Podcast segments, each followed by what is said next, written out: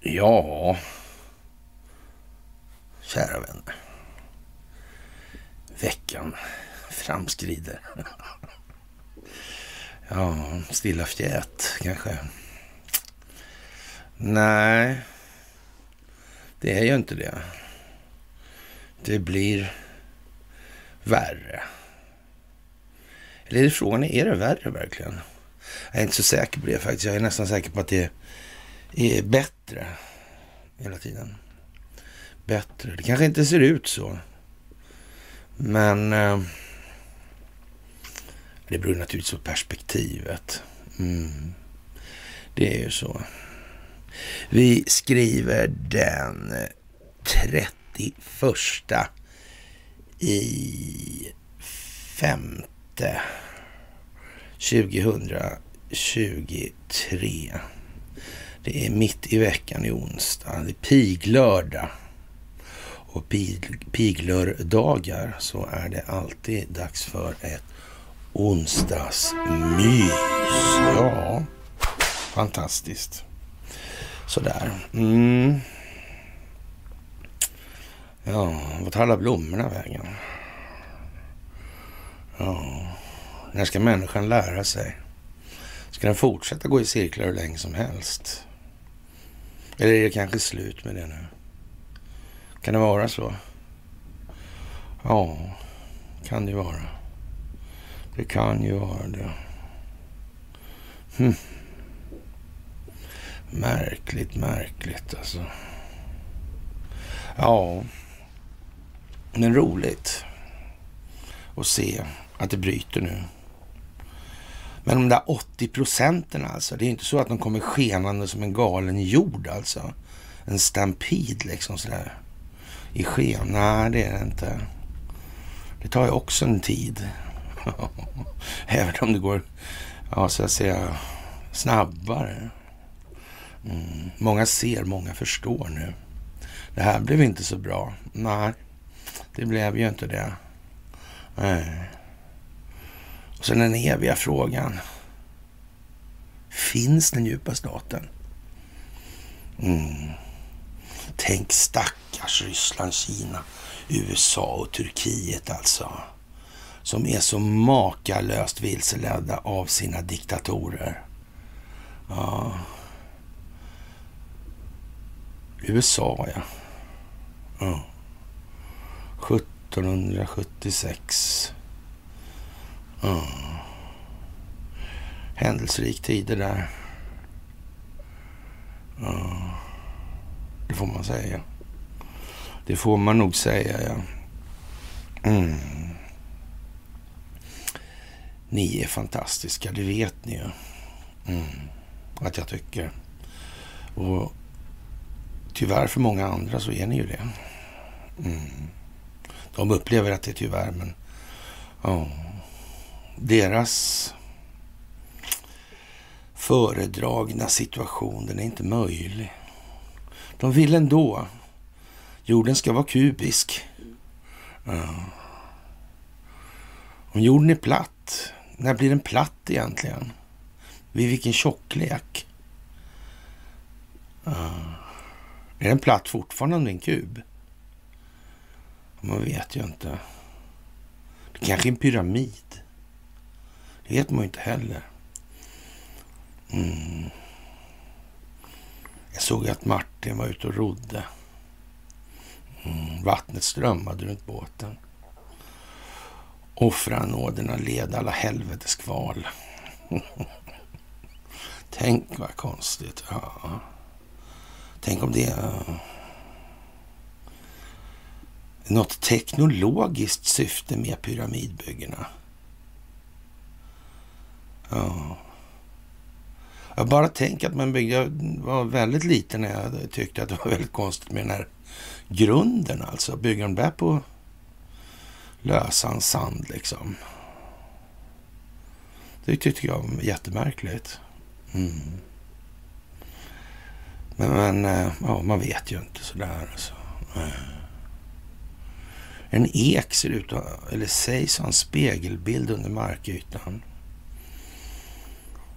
Ja, jag har ganska nära, jag faktiskt riktigt nära bekantskap med faktiskt ett par ekar. Ja, ja. Speciella varelser, måste man säga. Mm. Rörliga men ändå inte. Mm. Ganska fasta tecken i tiden ofta också. Ja. Enter. Enter. Mm. Hm. Konstigt. Ja. Det där myset i måndags var ja, lite annorlunda. Jag höjde lite där ur olika perspektiv. Så jag kommer tillbaka till lite grann samma tema nu. för Det ligger liksom i tiden. Vi får växla upp det där. och Det kommer att bli många som tycker att det blir fullkomligt obegripligt. men Eller några stycken i alla fall kommer tycka att det är fullkomligt obegripligt. Men det är liksom inte poängen. Att det ska, att det ska bli obegripligt. Utan poängen är att några ska framåt. Ja. Det måste gå framåt helt enkelt. Det är den enda vägen. Mm. Och, och, och, tro mig, jag väver inte in några extra svårigheter för att undvika att skapa tankar. Det gör jag inte. Men det skapas ofta fler frågor än svar. Och det är själva poängen med det här. Mm. Så det absolut största av tack för det ni gör alltså. Det går ju inte med ord beskriva hur Nej, hur mycket det här betyder för faktiskt mänskligheten i stort just nu på den här planeten. Ja, människorna bakom Ericsson Report gör sina efterforskningar och konstaterar att jaha, det där hade ni ju redan koll på ja. Också. Ja. Det är lite skillnad på så sätt. Det kan ju man tycka är bra då, men det för, har ju fört med sig det det har fört med sig så att säga. Det finns ett pris för det också någonstans. Och därför är det så oerhört viktigt att vi gör just vad vi gör och inte gör avkall på den uppgiften. Vi får inte framstå som det vi så att säga i eh, standarduppsättningen framstår som. Snöda, giriga och så vidare. Mm. Det duger inte. Det största av tack är det enda som duger för det ni gör och är. Ett jättetack för går på Swish och Patreon. Ett jättetack för att ni fördjupar er på karlnorberg.se. Och ett jättetack för att ni följer Telegramtjänsten. Mm. Ja, och tankar från havet. Mm. Den gamla havet. Hemingway. Sloppy Joes, ja. Mm. Hm. Det var Hemingways favoritrestaurang i Florida Keys där nere. Ja, det var ju det. Hm. Mm. Det fanns en krog en gång i Stockholm som hette så också. Faktiskt Loppis. Ja, just ja. Mm. Tänk vad mycket märkligt som har hänt. Ja. Altanmedierna. Mm. Konstigt. Idag ska altanmedierna få en eloge. Ja, jag får komma tillbaka till det lite senare. Men det ringde in någon till Sweb-TV där och hade fått nos på en figur som heter Per Jakobsson. Han kan man säga var eh, lite bokhållartyp alltså. Nästan av pilsnerfilmskaraktär. Till utseendet i vart fall. Sen var det ingen snäll gubbe för han tillhörde det här gänget bakom Stockholmsskolan. Den där som Knut Wicksell låg bakom i sin tur. Och det var han som så att säga influerade Keynes och så vidare. Ja, Bertil Ohlin, ja. Gunnar Myrdal. Var inte Heckscher kanske lite Handels kanske och så. Ja, men vi kommer tillbaka till det för det här går ihop nu. Mm. I USA gör man sitt bästa för att och liksom eh, sno ihop det utan att ha så att säga någon sån här eh, riktigt homogen kärna. det går ju inte. Nej, vi har ju inte det. Det här med ja, enskilt kontrollerad räntebelastad skuld som allmänt betalningsmedel. Sådär, alltså monetärmekaniken kommer som jag sagt att få ja, lämna en del övrigt att önska i det amerikanska fallet. Det hinns helt enkelt inte med. Nej, det gör det nog inte. Nej. Och lösningen då? Mm. Blir det inte o, som, ja, omständigt eller ja, komplicerat att använda kontanter? Vad är kontanter egentligen ens? Det var när det är någon, någonting kontant och när det är inte kontant. Är det, liksom, är det den själva fysiska upprör, upp, uppenbarelsen som bestämmer det? Mm. Det är konstigt det där. Kontant, ja. Mm. Det är någonting som går ihop i alla fall. Kon. Mm. Det är det ju. Hm. En digital kontant. Är inte det som Riksbanken brukar snacka om? Mm. Men det går väl inte riktigt bra i förhållande till det regelverket som gäller. Jag tror, är det inte någonting med Maastricht där som säger att så får man inte göra? Aj, aj, aj, nej. Det är inte bra. Oh, pappa. Hm. Ja, jag vet inte. Det är ju lite undligt det där. Hade de inte skaffat några fina datamaskiner och installerat i Stockholm sådär? Uh, vad sa Ryssland? Föredöme? Uh, avmilitariserat, neutraliserat. Uh, den här bilden som Johanna och jag gjorde där. Mm. konstig bild. Lite som... Lite, lite, lite Palantiris nästan. Ja. Peter Thiel. Palantir. Ja. Förekommer i någon... På någon lista förresten. Ja. han har ju sannerligen haft tillgång och har tillgång till den där måste man nästan ha närmat sig på något vis alltså. På något vis det ena eller det andra. Man vet ju inte riktigt. Eh. Mm.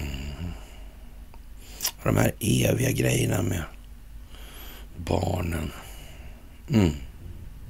Konstigt. Kommer ni ihåg Doris Hopp? Ja, bordellhärvan. Geijer. Mm. Snus och strunt i munnar och polispromemorior. Eller kanske i Karl Perssons kassaskåp. Visste GVD, GVD. Nej, nej, nej, nej. Han skulle ju ha sagt något. Han som satt i samma korridor som Kapten Klänning. Så dumt kanske. Mm. Ja, är det inte fantastiskt märkligt hur allting bara går ihop och konvergerar? Ja, det är konvergens i luften. Det är det. Folk får ihop bilden, folk eh, får klarhet, insikt. Mm, deras värderingar omprövas Självförståelsen ökar. Det blir lättare efterhand eftersom det var fler som tyckte att ja, så där var det ju. Men det var det inte. Nej, det blir lite lättare att erkänna om man slipper vara själv och vara dum i huvudet. Mm. Men man kanske inte ska lägga upp det så rent pedagogiskt. Nej, det får nog ses mer som en förklaring och inte en ursäkt. Ja. Mm. Och jättekonstigt när i USA, den här gröna grodan med glasögon, den här Cozy Peppa, han påstår på något vis äh, äh, på Twitter då att eh, en verifierad eh, typ är det här också. Wallenberg Sweden cheated in the 2020 election. Ja, och den svenska flaggan är då på en bild här med Antony Blinken som är i Sverige alltså. Och, och han representerar då ja, regeringen, den svenska regeringen, alltså Wallenberg. Det här är ju helt fräckt alltså. Kan det vara så jävla dumt? Ja.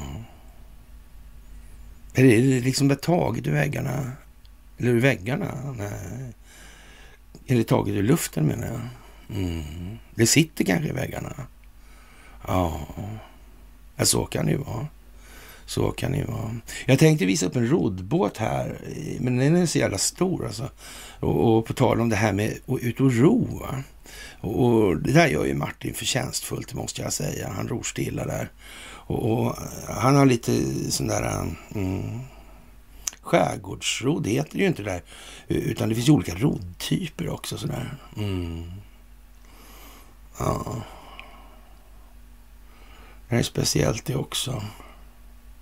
Men han har ju så mycket djur där ute. Alltifrån spionvalar till ja, gamla FRA-sälar och vad det nu är för någonting. Mm.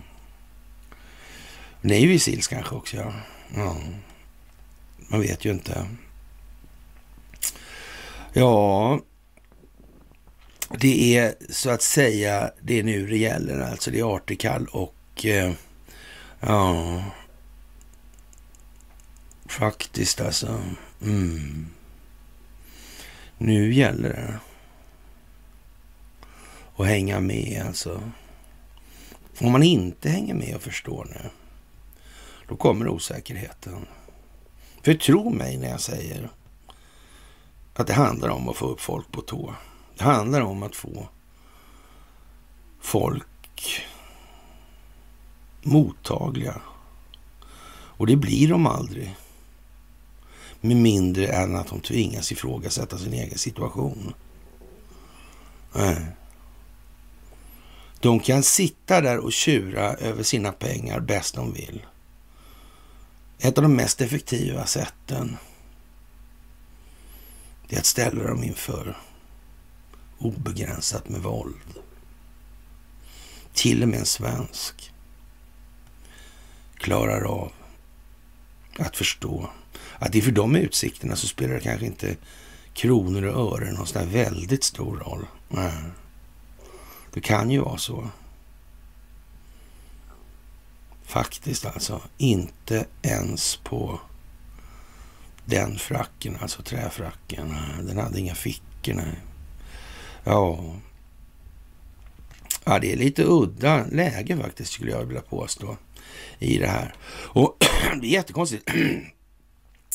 Sju gripna i Tyskland, alltså för samröre med terrororganisationen IS alltså. Och, och, de ska ha varit med och finansierat terrorverksamhet och har föregåtts av en längre tids utredningar i det här. Och, och, det är ju jävligt konstigt kan man ju tycka. Varför kör man inte via finansbolag eller via olika bolag om man håller på med sånt där? För då kan man ju uppenbarligen inte bli fälld alltså. Eller kan man kanske det i andra länder? I så fall är det ju förfärligt om det bara är i Sverige man inte kan. Ja. Vi har ju lite annan lagstiftning här. Vi har ju ingen sån här... Äh, alltså maktdelningsprincipen är ju själva fundamentet i den äh, avgjort större delen av världen om vi säger som så. Nog räknat det finns inte särskilt många länder som håller sig med något annat system det är noga räknat då små skandinaviska penningmonarkier som håller sig med annat system. Mm. Är det därför? Har det någonting att göra med den här uppkomna situationen med valutan, tror ni? Det här med att eh, andra länder vill inte växla till sig svenska kronor. Ja. Kommer ni ihåg vad devalvering var för någonting? Det var länge sedan. Man skrev ner värdet på kronan. Mm. gjorde man. För att stärka situationen för exporten, sa man. Mm. Märkligt, märkligt det där. Tror ni Knut Wicksell hade någonting att göra med de här grejerna? Det tror jag. Eller rättare sagt, det kan jag garantera att han hade. Ja, konstigt. Och, och Knut Wicksell, han dök ju upp som sagt som en konsekvens av det här Per Jakobsson-grejen i Sweb-TV ringa in där. Mm. Jag brukar ju verkligen inte ägna mig åt den där kanalen, eller några sådana här kanaler överhuvudtaget. Nej. Det där var konstigt. Madame, ja, Madame hon såg inte så där överväldigande förtjust ut. Eh, hon såg mest slagen ut. Mm. Ja. Men vi tackar för inviten, för all del alltså. Och, och, inte ens jag hade ju naturligtvis nämnt den här Per Jakobsson. Det tror jag i och för sig jag har, men det är skitsamma. Det är inte huvudfrågan. Det är, som är huvudfrågan, det är ju att absolut, absolut en spelare i de här sammanhangen. Men eh, man får titta sig omkring lite grann. Man får titta på Stockholmsskolan, man får titta på McKittrick, man får titta på en rad olika Men vi ska komma tillbaka till det idag faktiskt nu när det är, har vi fått en så fin invit att ta upp det här och, och visa att vi hade faktiskt tänkt på det där. Och vi tog ju bland annat upp det här då för ett par år sedan på den här föreläsningen som handlar om det, den djupa staten och undertjänstkollektivets framväxt och det här.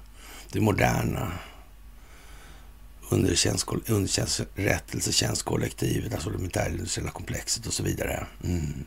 Där har vi ju faktiskt McKittrick, ja. Mm. Just det. Det var han, ja. Reformationen av det tyska och österrikiska banksystemen.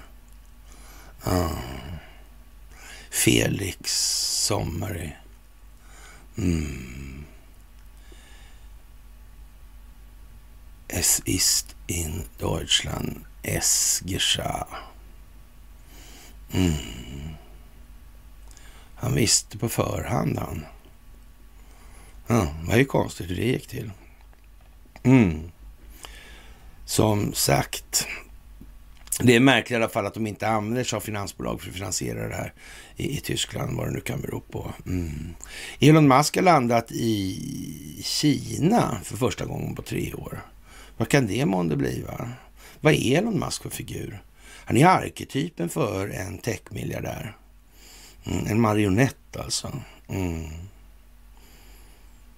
Kan han ha varit planterad, tro? Kan ha varit så? Mm.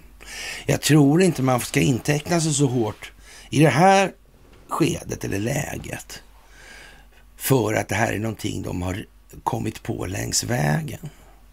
Jag tror inte det här ligger riktigt på den nivån, alltså den planeringsnivån. Jag tror det här går lite djupare alltså.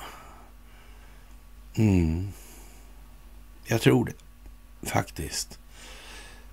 Tänk en dator kan spela schack. Det kan den ju. Och har kunnat hur länge då? Ja, det vet vi ju inte riktigt. Nej. Det finns ju offentliga uppgifter på det, men stämmer de då? Det gör de ju knappast. Eller rätt sagt, det gör de helt garanterat inte. Det ligger liksom i överraskningsmomentets natur. Mm. Ifall man ska använda de här grejerna militärt sen. Ja, det är ju så också. Det får man ju komma ihåg nu. Vilken tur han har med vädret, Martin. Han ror. Såg ni det? Ja. Han är aldrig lika sådär... ja, vågig färd. Som Cornelia. Det är alltid mera vågor när hon rör sig. Ja, det är bra. Ja, det är bra. Det behövs nu. Det behövs nu. Sveriges BNP stiger oväntat mycket. Ja, det kan man ju tycka är väldigt oväntat. Men hade priserna gått upp? Var det någon som sa något om det? Jag vet inte faktiskt. Ja, tillväxt. Om man höjer priserna, är det tillväxt då? Då har vi ju löst problemet. Det är bara att höja priserna. Så ökar ju BNP. Då, blir det till, då är det ju tillväxt. Vad är problemet? Varför går... Enligt gängse ekonomiska teorier måste det vara en möjlig väg ändå, är det inte det? Uh. Ja, det är ju konstigt alltså. Det måste man ju säga. Ja, vi eh, kommer tillbaka till det. Och man, ja, från amerikansk sida ska jag naturligtvis inte säga, utan för, från rysk sida så håller Medvedev, ja, han är ju fräck nu nästan alltså. Han, eh, Ja, han säger att chefen för det brittiska utrikeskontoret, då, eller utrikesdepartementet, om Ukraina, Ukrainas rätt att attackera ryskt territorium. Och han säger att de dumma tjänstemännen i Storbritannien, vår eviga fiende, måste komma ihåg att Eh, inom ramen för allmänt erkänd internationell lag kan deras stat också kvalificera sig som att vara i krig. Idag agerar Storbritannien som en allierad Eh, till Ukraina och ger militärt bistånd i form av utrustning och specialister, det vill säga de facto för ett odeklarerat krig mot Ryssland. I ett sådant fall kan alla dess tjänstemän, oavsett om de är militära eller civila, som bidrar till kriget betraktas som legitima militära mål. Ja, så kan man ju se det. Och om man nu gör det här angreppet på Ryssland med de här drönarna mot civila. Mm. Vad händer när eh, de här eh, mattknivsförsedda kamelryttarna kapade en massa flygplan och flög in dem i höga hus i New York? Mm. Vart det någon stor sån här samverkansoperation om vad man skulle ta sig för eller? Nej, det vart det inte. Man blåste på ganska snart va? Ja, det tror jag man gjorde ja. Ja. Det var så var det ja. Mm. ja det var ju speciellt. Mm. Och Marcus Oskarsson, eh, han är alldeles till sig nu över det här. Ja. Och enligt Wall Street Journals uppgifter har både Sverige och Danmark erbjudit sig att arrangera fredssamtal eh, med Ukraina. Fast utan Ryssland. Ja. Och, och det verkar ju jättekonstigt alltså. Och det här kommer att eh, hållas ett sådant möte inom kort. Det uppger Andrij Jermak, president Zelenskyjs stabschef. Ja. Vad konstigt. Sverige är väl inte en allierad till Ukraina? Förser inte Ukraina med vapen. Inget militärt bistånd. Nej. Blinken sa han att han kommer inte acceptera några som helst konstiga hotelser eller vad som helst mot Sverige. Ja, vi kommer tillbaka till det också. Alltså. Mm. Och nu har man alltså kvalat egentligen då i ryska ögon. Och, och, man kan väl med gott fog säga att det var väl inte någon... När USA utsattes för terrorism så blev väl konsekvenserna som de blev. Det frågades väl inte om lov där? Eller? Mm. Det känns ju som att det bullas upp lite för det ska bli ett scary men ska vi hoppas på överflygning. Mm. Det är ju det tjusigaste. Visa hur nakna vi står. Mm. Mm. Ja, det finns ju sån här självdestruktion på de där också dessutom. ja, sådär.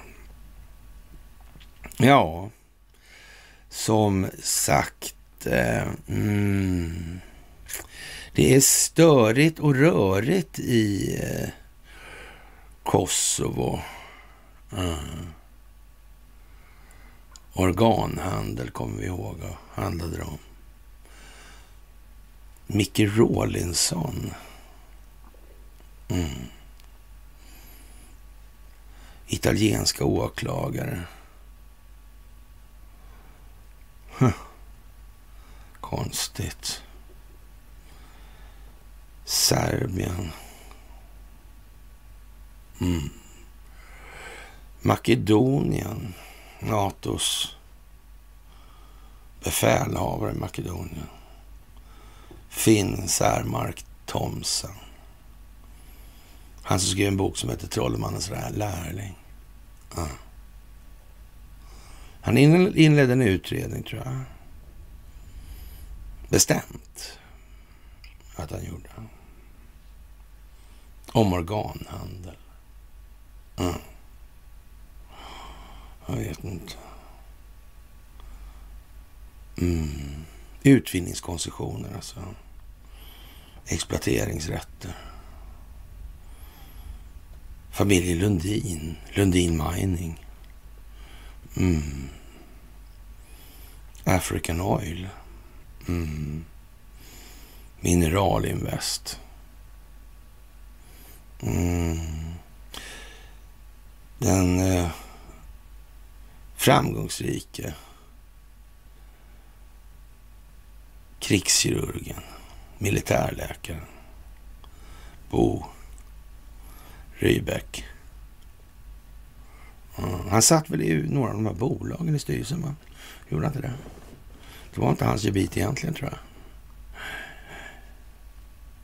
Kände han Carl Bildt, tro? Han kan ha gjort det. Han kan ha gjort det, ja. Mm. Och den här filmen, eller de här filmerna ska jag väl istället säga nu.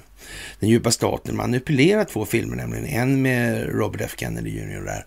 Och, och, ja, när han säger att hans son var med där och så. Det verkar som att man har klippt samman då.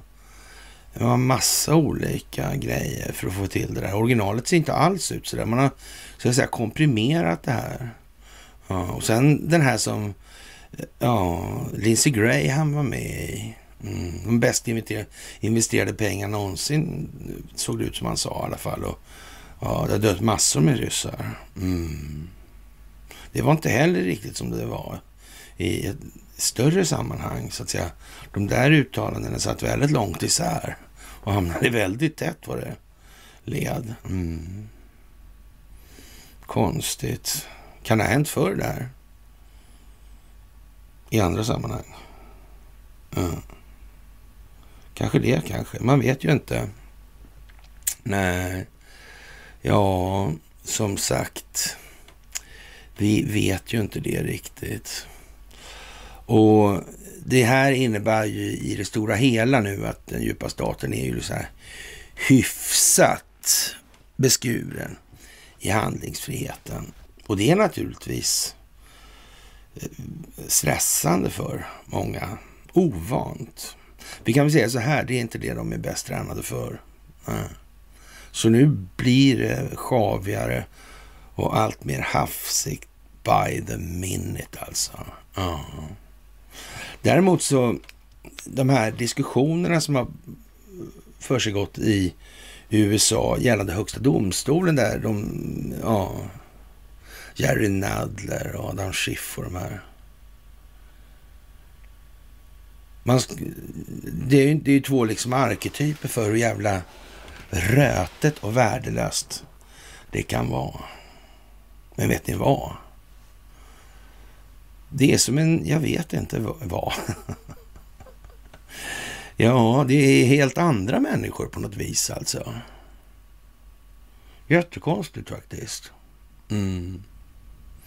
Jätte, jättekonstigt. Mm.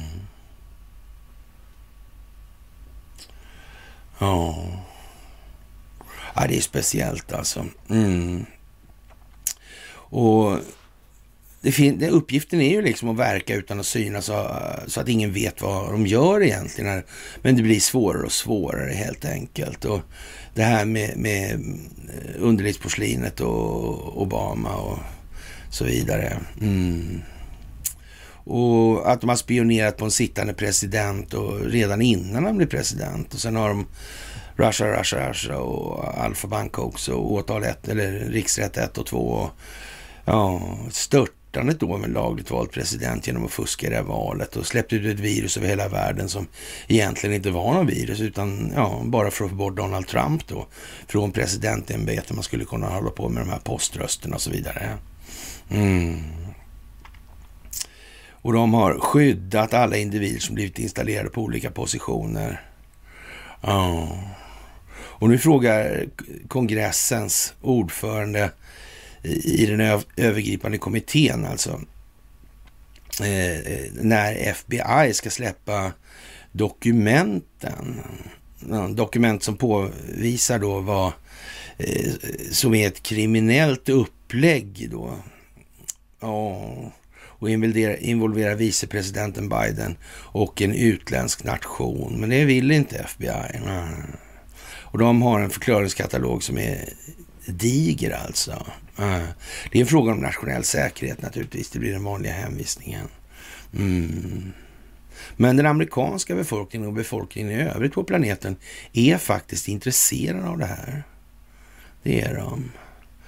Och ja, fram till eh, igår var det väl, tror jag, så fick Christopher Ray på sig att överlämna det dokument som kongressens övergripande kommitté har efterfrågat. Mm. Och att fråga efter de här dokumenten, det är vad Vita huset anser vara en helt ogrundad politisk attack alltså. Ja. Han har eh, beslutat att han kommer att eh, åtal för trots har beslutats redan den 24 ifall dokumentet inte kommer kongressens övergripande kommitté till handa. Ja, det är juni då. Mm. Det är kanske nu vi får se om eh, Christopher Ray är en sovande figur här. Mm. Jag måste säga det var otroligt märkligt att se och lyssna på den här diskussionen man hade den packing the court, alltså med högsta domstolen. Ja, jag vet det fan alltså. Mm. Uppenbart är ju i alla fall att man har infiltrerat den djupa staten något så ända in i helvetet. Noga räknat så mycket man någonsin har kunnat. Det har man ju. Mm.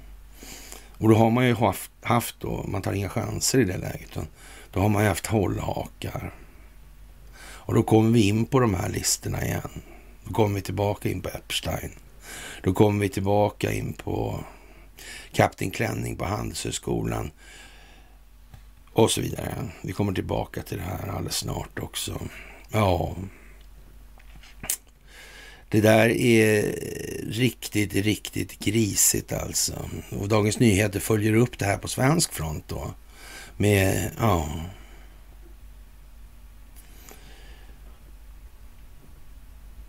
Det är röja-skiva i va-gången på småpojkar hela tiden.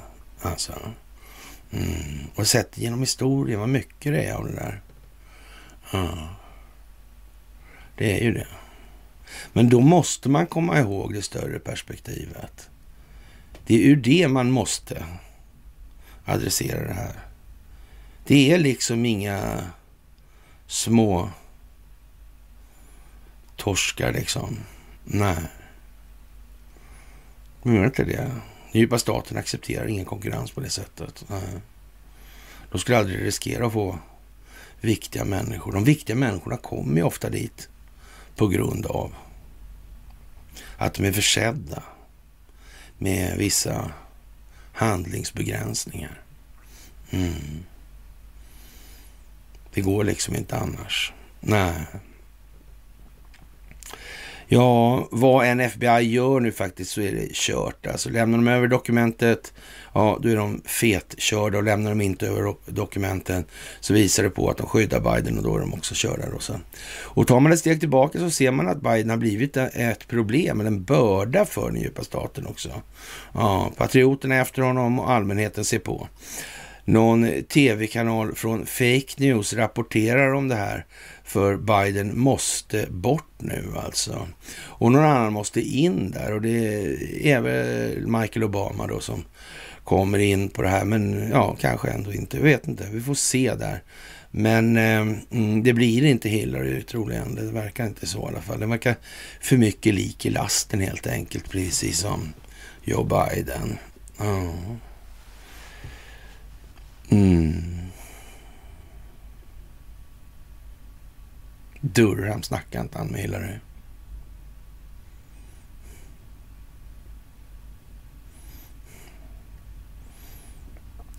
Känns det som att Hillary har ställt till det för jävligt många människor? På riktigt ordentligt sätt alltså. Ja.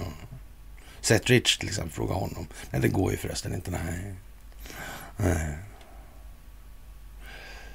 Är det ett metodval som Hillary kanske skulle känna riskerade lite hamna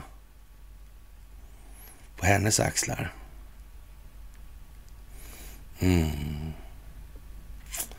Tänk vad vi vore rörda av den alltför tunga börda som kung Edvard VIII bar på sina flotta smokingaxlar. Mm. Pundades en del där va? Mm. Redan då. ja, ja, ja, ja. Vad hette hon? Mm. Men det var bara en slump. Mm. Ja, ja.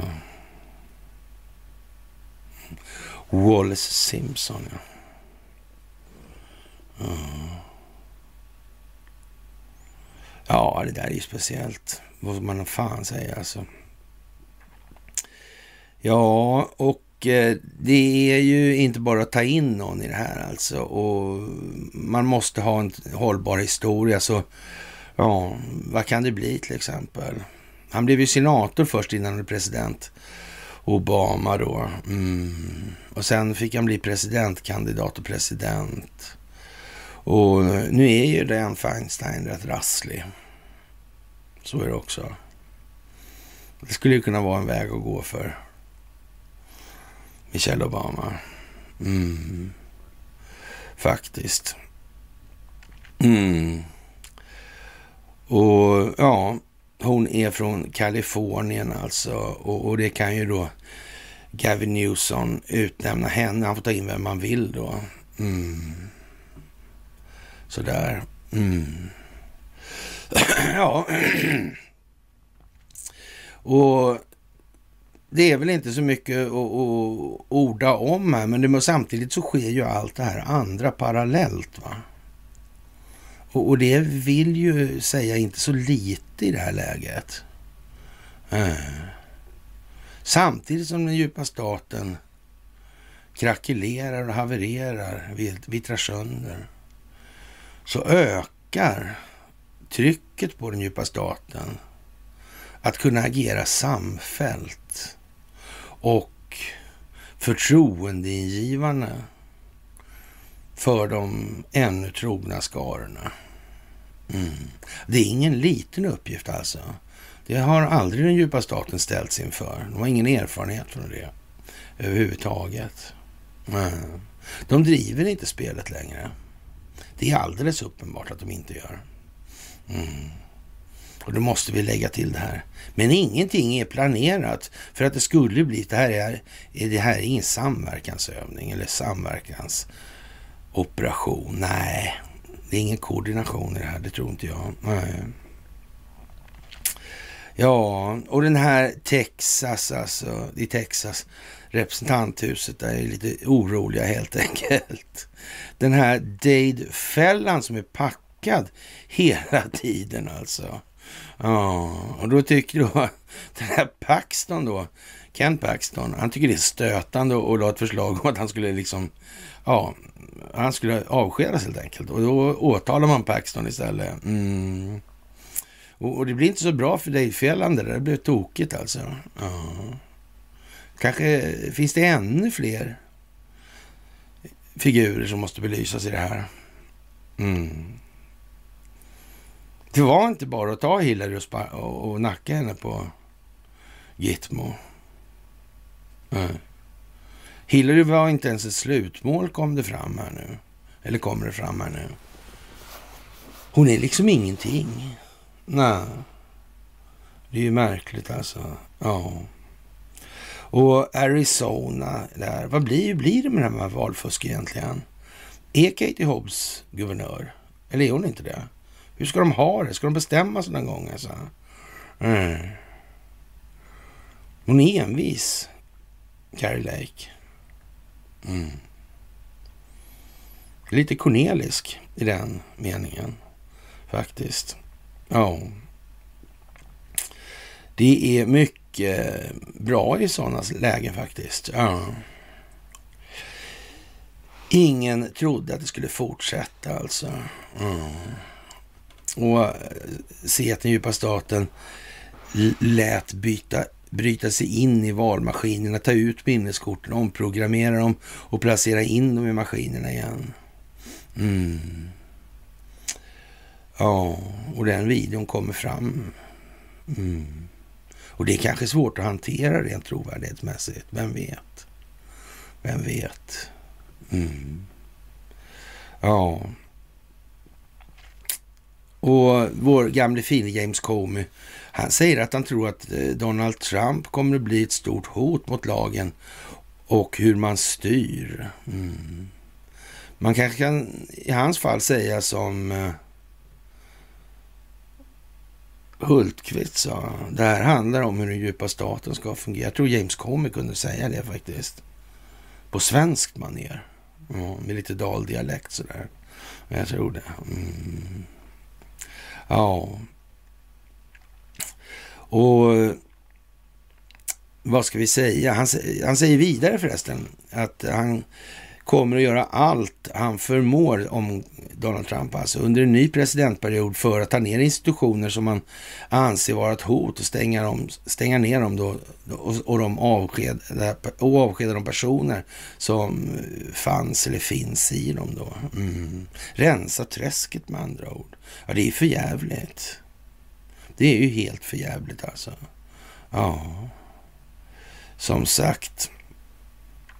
Ja, och vid gränserna har man enorma mängder invandrare. Mm. Men de där kommer att avlägsnas. Mm. Och anledning till de här migrationsrörelserna kommer också upphöra. Mm. Det kommer att bli något för jävla mycket bättre. Helt enkelt. Ja, och som vanligt, det handlar om barnhandel, det handlar om narkotikahandel, det handlar om allsköns dåliga saker för mänskligheten. Det handlar inte om några saker som är bra för mänskligheten noga räknat. Det handlar om saker som är ägnade att gagna enskilda nyttomaximeringsintressen. Det är vad det handlar om. Mm. Ja. Och Epstein, ja, som sagt, driver av aldrig tidigare visade e-mails och kalendrar har eh, kommit fram här nu och visar, fram, visar på de ingående informationer och pedofilnätverk och influenser som Chris Rock och Peter Thiel och Richard Branson och eh, Irina Shayk och ja, många fler. Mm. Som sagt, men är det här gammalt i Sverige då? Har det funnits länge i Sverige? Det verkar som det alltså. Det verkar som de här barnhemmen alltså. Jag pratade om det förra gången, de här barnhemsbarnen där på 50-talet. Mm. Och så hade vi den där Göte som egentligen hette Gottfrid. Ja, som Dagens Nyheter tar upp. Tar upp dem idag och i förrgår har de tagit upp det också. Men jag sparade mig lite till den som kom. Jag visste att den skulle komma nämligen. Så där, jag är helt säker på att det finns fler sådana där organisationer faktiskt. Ja. Mm. Det fanns ett hus vid Maglugn i Farsta också, det vet jag bestämt. Mm. Mm. Det där kan göra folk riktigt irriterade faktiskt. Faktiskt. Mm. Eh, så långt från artig, kall och kort nära kroppen det bara går. Mm. Det ska man tänka på alltså nu. Och man ska tänka sig jävligt noga för. För det som sagt, det är inte lallare längst ut som är problemet i det här. Och DN förklarar det med all önskvärd tydlighet. Det var väl märkligt att Aldegeve upptäckte någonting, alltså om någonting. Det är för jävla konstigt alltså. Rent ut sagt alltså. Ja. Mm. Ja, som sagt. Mm. Det där är otroligt eh, graverande för samhället som sådant alltså. Ja, och det här visar hur mycket kontakter Epstein hade med premiärministrar, presidenter och kungligheter. Och, och då säger, kan man ju säga så här, eh, med viss automatik, alltså, eller med viss given automatik, så får man väl säga så här, ja men i så fall måste väl ändå underrättelsetjänsterna ha varit medvetna om det. Mm. Jimmy Savile liksom. Mm. Tänka sig. Ja. Ja, jävlar tänka sig alltså. Ja. Dessa e-mails visar alltså att Epstein var i kontakt med världseliten även efter han avtjänade den här 13 månaders fängelsestraffet för att han hade haft sex med minderårig flicka och fått registrerat att han är en sexmissbrukare, höll jag men ja, e, e, moraliskt tvivelaktig typ då kan vi väl säga för att vara lite mer mänskliga. Mm. Och ja, Bill Gates. Mm. Funkar den här typen av hantering jävligt bra utan kontroll över infra, telekominfrastrukturen tror jag? Varför har inte någon tagit dem redan? De kan ju avlyssna allting. Vad beror det på tro? Så vilka sitter var i det här i näringskedjan? Ja. Det... Mm, snaran dras åt och allmänheten blir chockerad och arg men knappast uppgiven. Mm. Det är en eld som inte slocknar helt enkelt. Ja. Och det är naturligtvis därför som man i någon omfattning och mån försöker normalisera pedofili. Ja, kransprylen där. Mm. Konstigt det där. Mm. Jag tänkte på det var faktiskt. var lite sådär halvkomiskt. Jag jobbade Back i vapen på 80-talet som dörrvakt där. Och var det sån här striptörklubb och så Babsan och gänget där. Och uppträdde och hade olika shower och sådär. Jag fick aldrig det intrycket. Alltså, jag kunde lukta mig till den typen av avarter på människor hur långt ifrån som helst. Alltså. Men det var aldrig något De vanliga homosexuella, sen kan de ju hålla på sådär och flamsat. Och det var inte transar, men tramsar. Mm. Det var ju liksom lite over the top. Mm. Konstigt. Men de vanliga homosexuella har väl rätt till sitt sexuella tycke ändå liksom. Men de behöver kanske inte föra det till torgs. Sådär. Det är ju det, att det ska klistras upp i ansiktet på andra hela tiden. Det är ju lite sådär kanske. Men de ju, gillar ju inte det här så mycket, det som håller på att komma fram. Men det, det här har ju odlats av någon med syfte att det ska bli så här som... Mm. Det är viktigt med den här hållhaksbissningen alltså. Det går inte att överdriva vikten av dess betydelse i de här sammanhangen. Det är helt... Nej. Ja. Mm. Och som sagt, det är ju känsligt det där alltså. Mm. Och mm, barnen, ja. Mm, det är ju ändå framtiden någonstans. Och, ja. Som sagt, pedofilringar. Mm. Sverige. Ja. Mm. RFSL. Mm. Pride. Mm.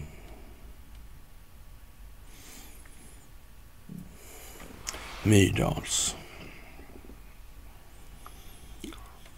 Planned Parenthood International. Det verkar inte direkt finnas så jättestora gränser för vad man är beredd att göra. Va? Äh, känns rätt gränslöst. Mm. Ja, det är ju speciellt får man ju säga. Det får man säga alltså.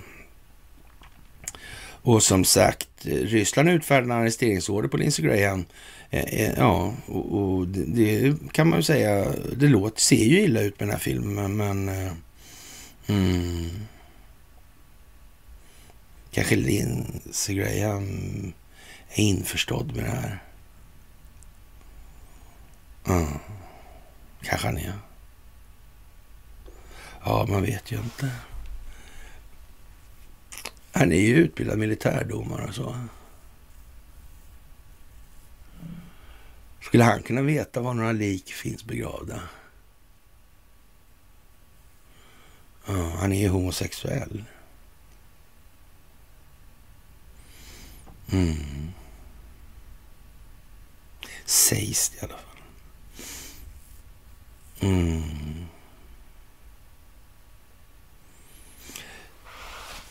Om man skulle motverka den djupa staten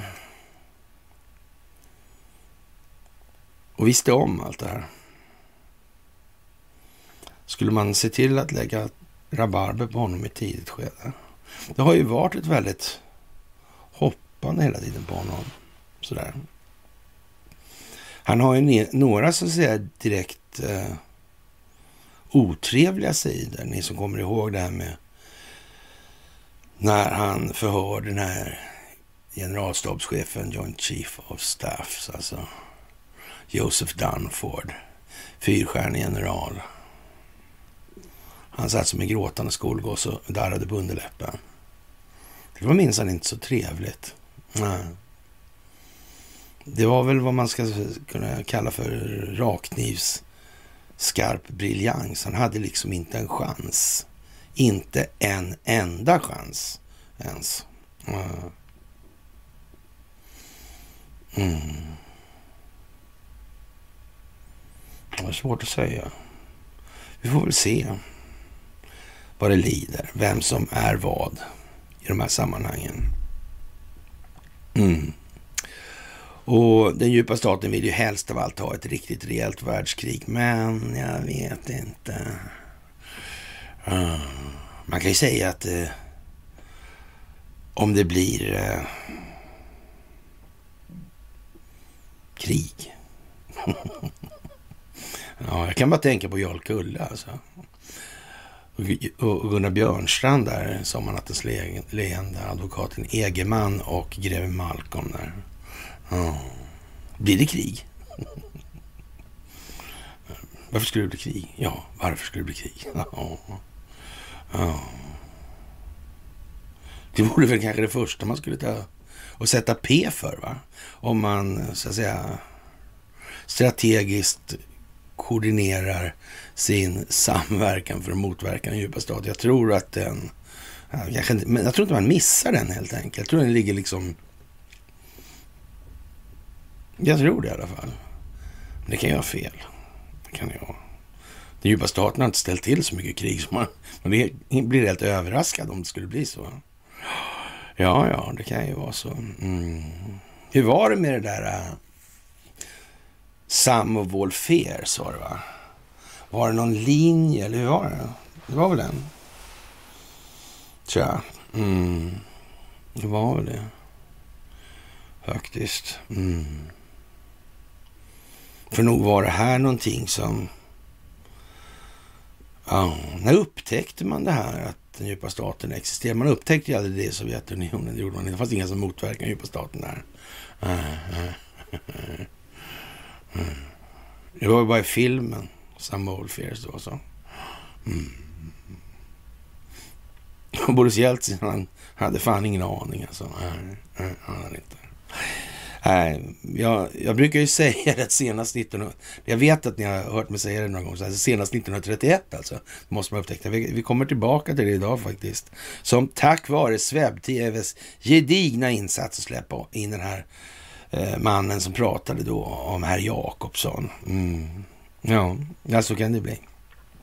Det var ju roligt faktiskt. Och eh, varför är det så bra? Jo, det är därför att han, han, fick ju, det var ingen som sa emot honom där heller. Utan det, det, var ju liksom, han lät ju närmast dystopisk och hemsk tyckte väl hon Katarina Janouch där. Och, och, och, ja, så. Mm. Men det är ju icke desto mindre sant för det. Nu hade ju inte de någon aning om de här sakerna alls. Alltså. Det kunde man se på lång väg. Ja. Mm. Men därifrån är det ju alltså bara en tapettjocklek. Så är man inne på Handelshögskolan, man är inne på Knut Wicksell, man är inne på Bertil Ohlin. Man är inne på Myrdals. Man är inne på Planned Parenthood. Man är inne på Tulehuset. Man är inne på Handelshögskolan. Man är inne på försäkringsbolaget Thule. Det gemensamma registret på värdefulla tillgångar. Ariseringsprocessen. Oh.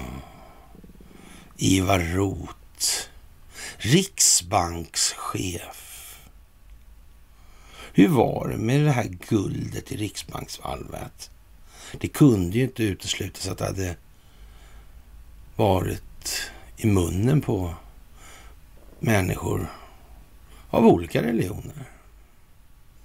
Mm. Ja, det var konstigt. Det var konstigt. Ja, mm. Och den djupa staten kommer fortsätta störa Ryssland med nålstick. Ja. Och om sen Ryssland reagerar så kommer fake news och skrika tarmarna ur sig. Alltså titta vad Ryssland gjort oprovocerat. Ja. Och så långt kan vi nog hålla med om att det måste föras innan det kan gås igenom vind alltså. Mm. Vi måste nog ligga för, ja, ska vi säga styrbords halsar innan vi kan gå igenom vindögat en stund till. Alltså, vi måste få tillräcklig höjd inför nästa bog alltså. Mm. Det är nog så. Mm. Ja, ja, men det är bra det. Så tar vi lite... Det, det, det, lugnt är bra här nu alltså.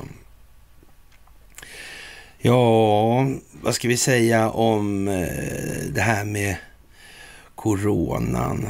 Ja, jag vet inte, det är väl egentligen rätt så klart helt enkelt vad det där är för någonting. Först var det ingenting, sen var det falska tester och media. Mm. Sen blir det injektioner och sen blir folk sjuka i den sjukdomen då i någon omfattning. Mm. Eller vad man ska kalla det så för. Mm. Det är ett PR-stunt alltså. Mm. Till allra största avgörande delar, de eventuellt medicinska konsekvenser som kommer av det här, de kommer att redas ut rättsligt. Var så jävla säkra på det alltså. Mm. Det är det. Helt säkert så. Jaha, och lördagen den 3 juni startar i Tallinn årets största övning i Östersjön. Baltops 23, över 30 NATO-fartyg och cirka 3000 sjömän kommer till huvudstaden för att delta i manövrarna. Mm. Det flygs ju en del över Sverige. Det verkar ju som att den här jättestora övningen vi hade bara eh, utmynnar i ännu fler övningar. Mm. Konstigt. Mm. Ja, vi får väl se alltså. Det verkar vara upptrappning på gång. Lite mer på lång sikt egentligen. Ja. Och, och årets manövrar omfattar eh, amerikanska, svenska, polska, holländska, italienska, tyska, brittiska, franska, danska, spanska, litauiska, lettiska, finska och norska styrkor. Alltså de största fartygen bland deltagarna är flaggskeppet för amerikanska sjätte flottan, USS Mount Whitney, LCC 20 som beteckning alltså. Mm. Under övningen kommer fartygen att förtöja i Estlands huvudstad vid gruvhamnen samt i hamnarna Vannastam, eh, Hundipea, Bäcker, Bäckeri, Merus och hamnen i Muga. Ja, det är ju konstigt alltså. Mm. Väldigt konstigt alltså. Är det något som står på, är på gång tror ni? Mm. Ja, vi får väl se alltså. Vi får väl se helt enkelt. Ramzan Kadyrov är arg i alla fall. Och han kallar för Kiev-regimen för en terrorist och nazistregim. Alltså lovar att hämnas också. Ja, på grund av den här drönarattacken från Moskva.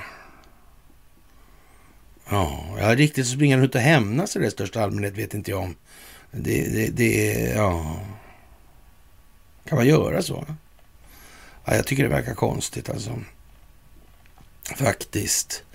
Och för att koppla tillbaka på det här eländet med eh, det här övergreppen på barn och grejer så eh, ja, det blir mycket märkligt det här med Dagens Nyheters artikel i går alltså.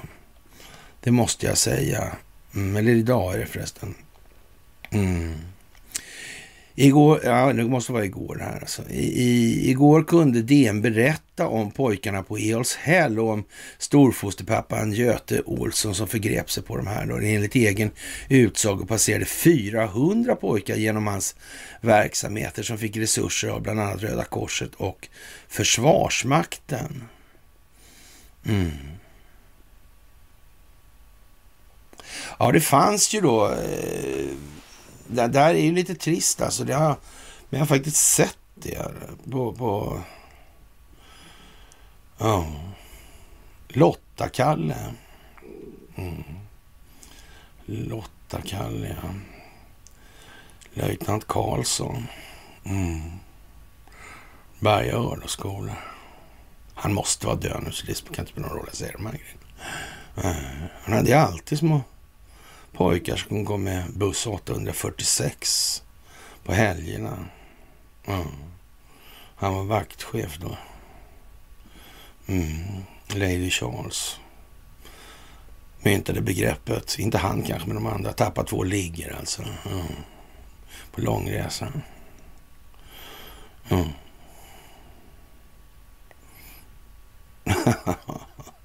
Ja, det ringer örat. Det passar inte min smak som militär om jag säger som så. Nej, jag var ingen stor beundrare kan jag säga på en gång faktiskt. Ja.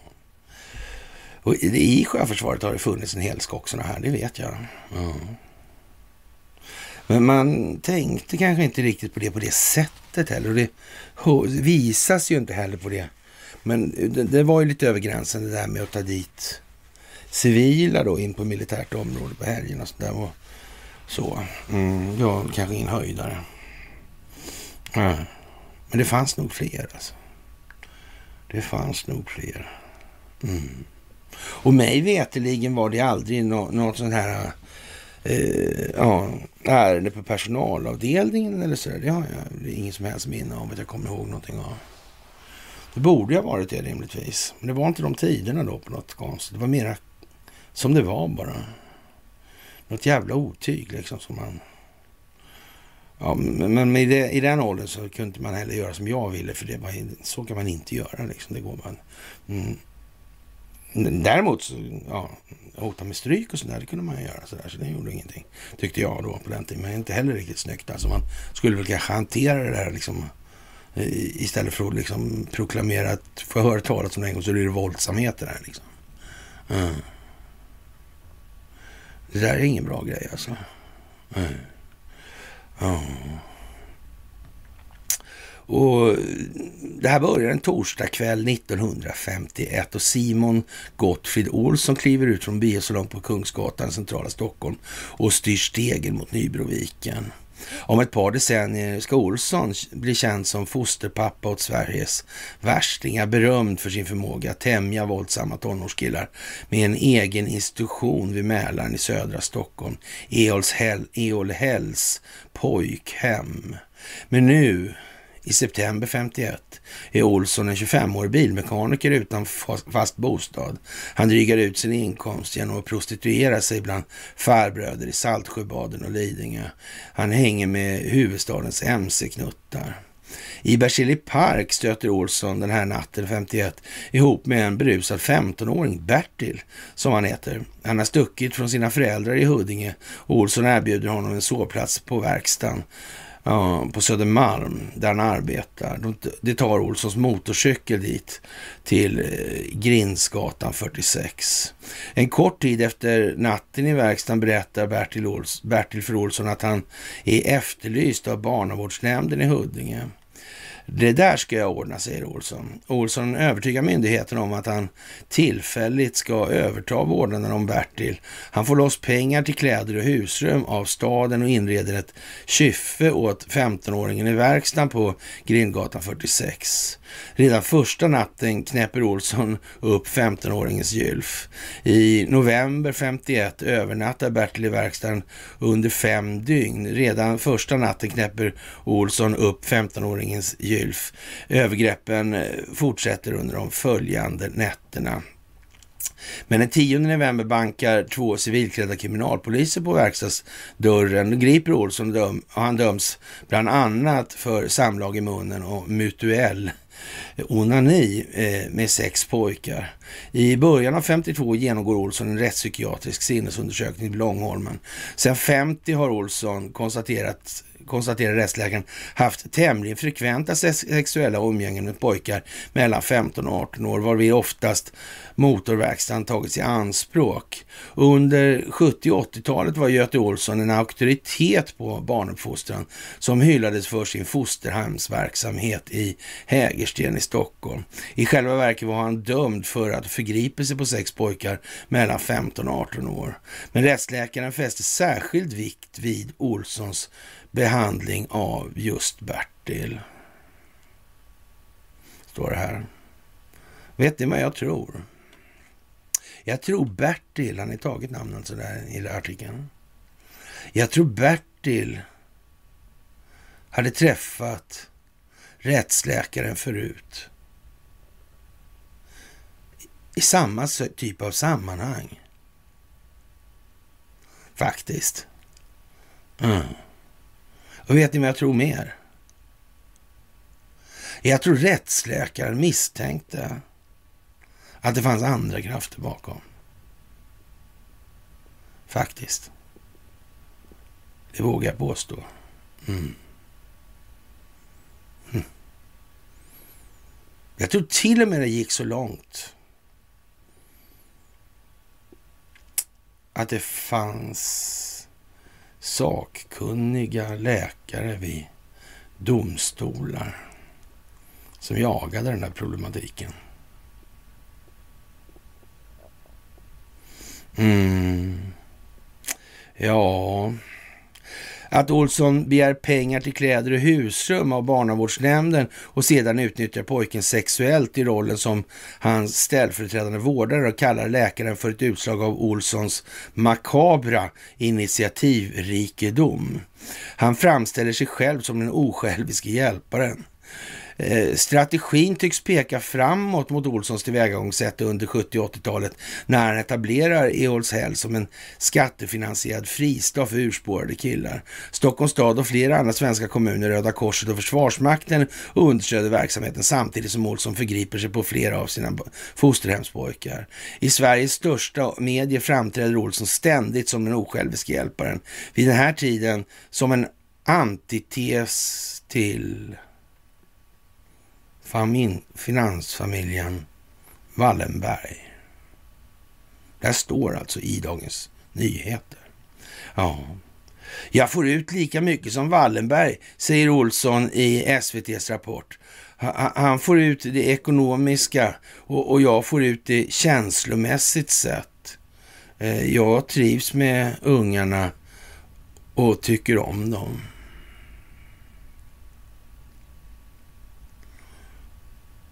Epstein, Handelshögskolan, Karin Enbom, Barbros Finest. Mm. Lite sådär va. Ja. Handelshögskolan ja. Knut Wicksell på er. Ja, ja, ja där ser man. Ja, det är lite sådär nu va.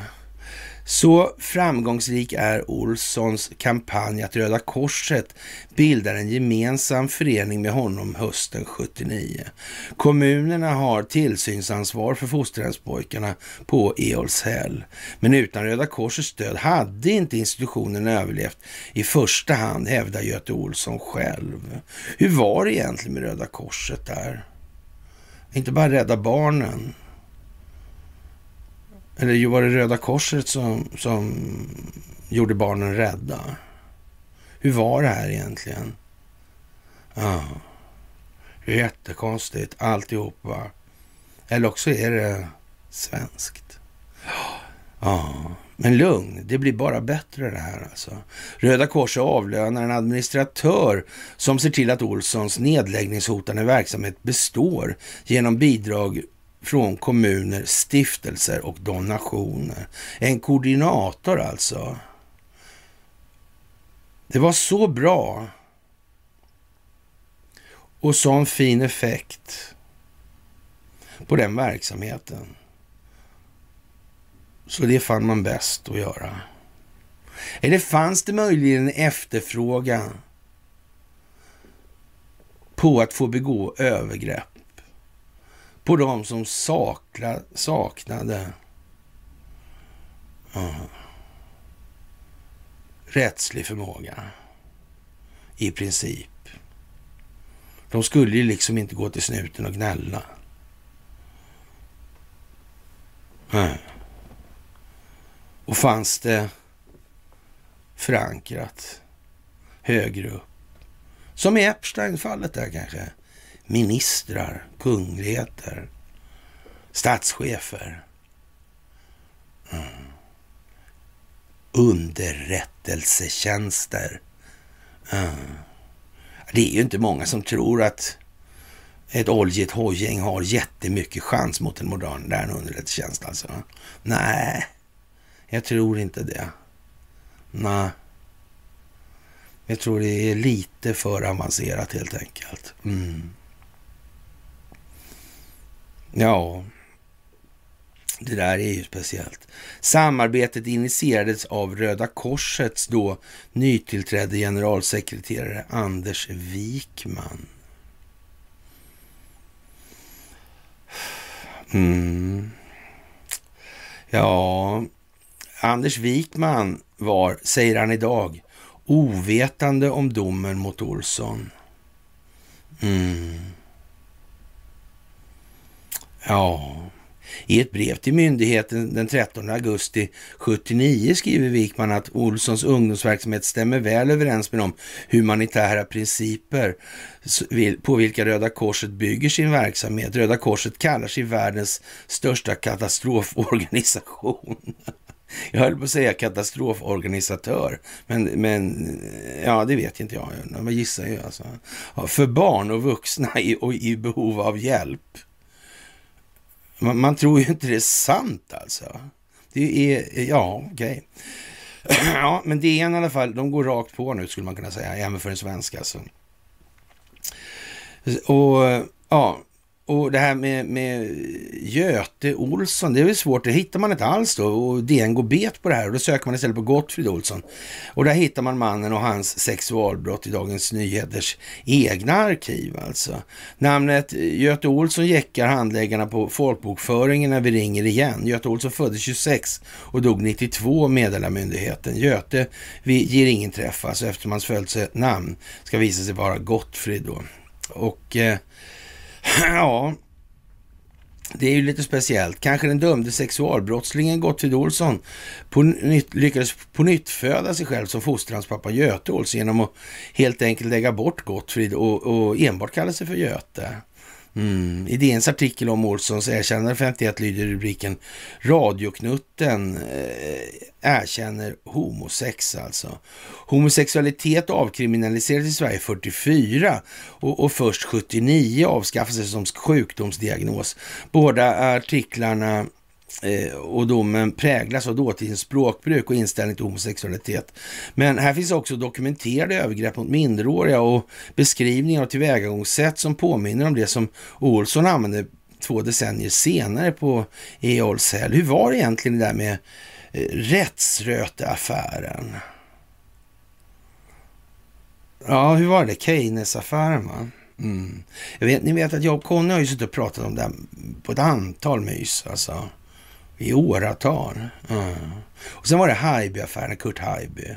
Och det här med Notin, som inte hade makt som sträckte sig ner ända till Gestapo och så vidare och så vidare och så vidare. Mm. Tänk att inte eh, Notin kände till det här med, med Stockholmsskolan och, och alla de här dårarna. Han kände inte till, han var ju ändå polischef i Stockholm, borde inte han veta om det där? Han borde väl ha känt till lite av de här prylarna. Jättekonstigt alltså. Eller är det så att det här har mörkats av någon? Ja, det vet jag inte. Det är omöjligt att räkna ut helt enkelt. Ja. Som sagt, eh, ja, radioknutten ja. Mm. Att DNs redaktörer väljer att namnge Gottfrid Olsson efter erkännande 51 kan bero på att hans nyblivna status som mediakändis alltså. Ja. När Olsson erkände otyckt mot pojkar 51 rapporterades nyheten i flera tidningar, bland annat Dagens Nyheter då. Samma höst som han greps hade mekanikern Olsson ställt upp i ett eh, radioprogram mot, med Lennart Hyland Olsson avslöjar för journalisterna hur Stockholms mc-knuttar systematiskt bedrar sina försäkringsbolag. Berättelsen väcker sensation. Olsson dubbas till radioknutten. Han, han blir åtminstone den hösten en slags offentlig person också. Men i uppståndelsen efter Hylands program så riktas även misstankar mot Olsson själv. Är han en försäkringsbedragare av just det slag som han beskrivit i radio? Uh, jaha, ja. Polisen börjar ju tystigt att utreda honom för bedrägeri. Deras misstankar kommer snart att leda dem i en helt annan riktning. Uh, ja.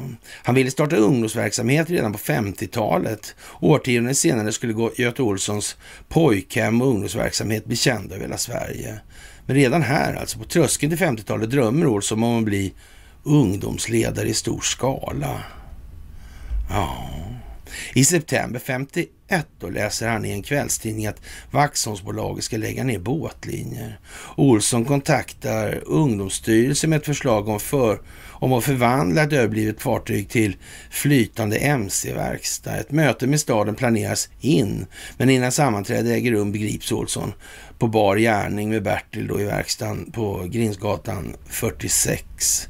I förundersökningen säger Olsson att han aldrig tänkte på sig själv som föreståndare för en flytande mc-klubb. När det var bara en tidsfråga innan polisen skulle slå ner på honom. Den, eh, ja, 17-årige konditorn Karl är ett av polisens vittnen. Vid sidan av försäkringsbedrägerierna hävdar Karl att han haft ett påtvingat homosexuellt förhållande till Olsson.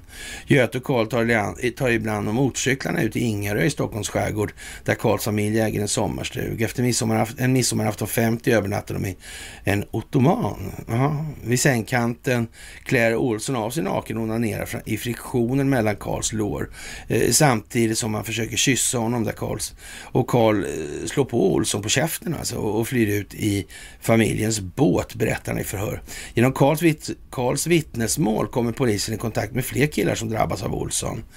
För eh, den rättspsykiatriska utredaren avslöjar Olsson att hur han själv umgått sin krets av manliga prostituerade i Stockholm. Göte Olsson genomgick en rättspsykiatrisk sinnesundersökning. Han berättar om sin barndom. Som tolvåring blev han själv utsatt för ett övergrepp av en man i Skåne, hävdar han. Han beskriver prostitutionen så här.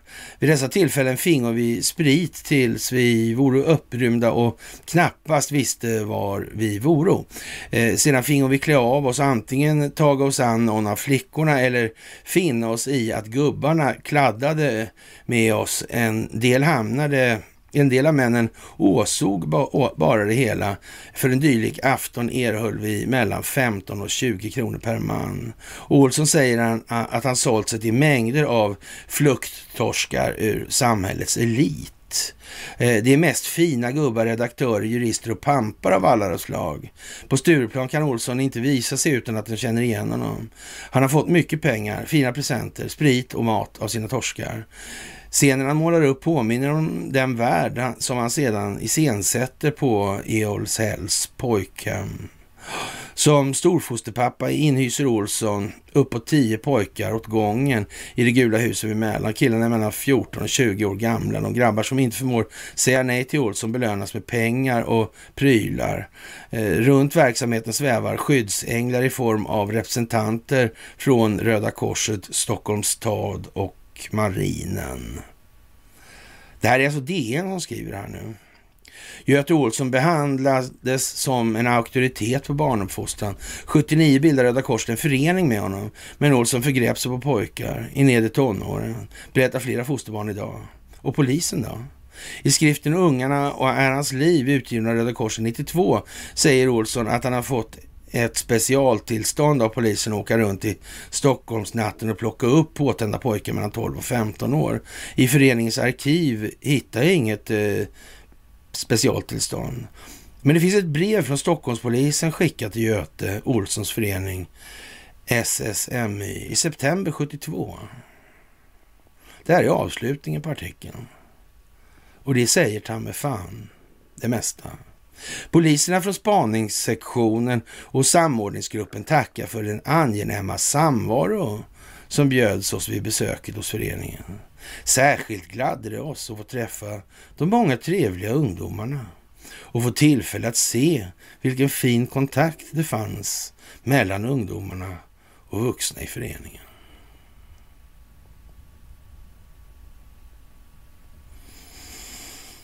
Ja, vad ska man säga? Jag vet fan inte. Jag vet fan inte alltså. Ja. Deprimerande fast det här måste tvättas ur den här skiten alltså. Ja. Det är helt otroligt alltså. Ja. Och som sagt, Antony Blinken tolererar ingen aggression mot Sverige. Nej. Det är ju helt otroligt alltså. Och, och mm. Undrar om det blir någon sån aggression mot Sverige då? Undrar om det är tanken att det ska bli det? Mm. Det, det, det, liksom, det blir lite upplagt för det nästan tror jag. Eller? Jo, det tror jag det blir. Det måste man nog ändå säga alltså. Jag, jag tror att det är så. Och ja, och han säger alltså att vi har varit tydliga med att vi inte kommer att tolerera någon aggression i Sverige. Och, och, han har varit i Luleå där. Mm. Hur är det med de här alla fabriker och hit och dit? Det verkar ju precis som att man bygger jättemycket produktionskapacitet. Mm. Det verkar som att eh, kronan blir väldigt billig. Ja, vad kan det betyda? Ja, vad kan det vara? Ja, USA och Sverige arbetade närmare ihop än någonsin tidigare. Mm. Och så nämnde han NATO och Ukraina. Ja. ja, vad är konstigt alltså. Ja, I svåra tider är det viktigast att ha nära allierade partner och vänner. USA kunde inte önska sig en närmare partner och vän. Snart nära allierad än Sverige. Ja, ja. Ja, vad ska man säga? Och Blinken säger sig inte ha någon, någon som helst tvekan om att Sverige kommer bli medlem i NATO. Mm.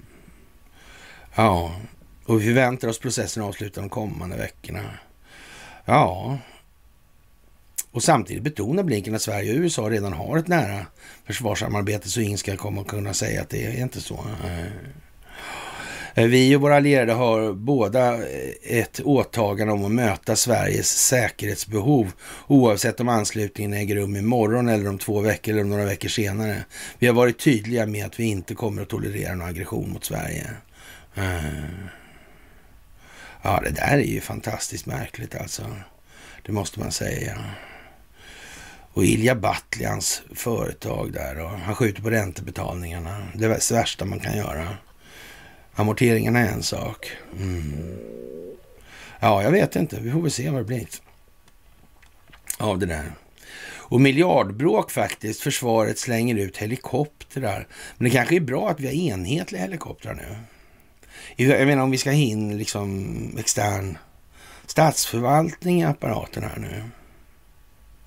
De flesta av er förstår ju nu att eh, den där artikeln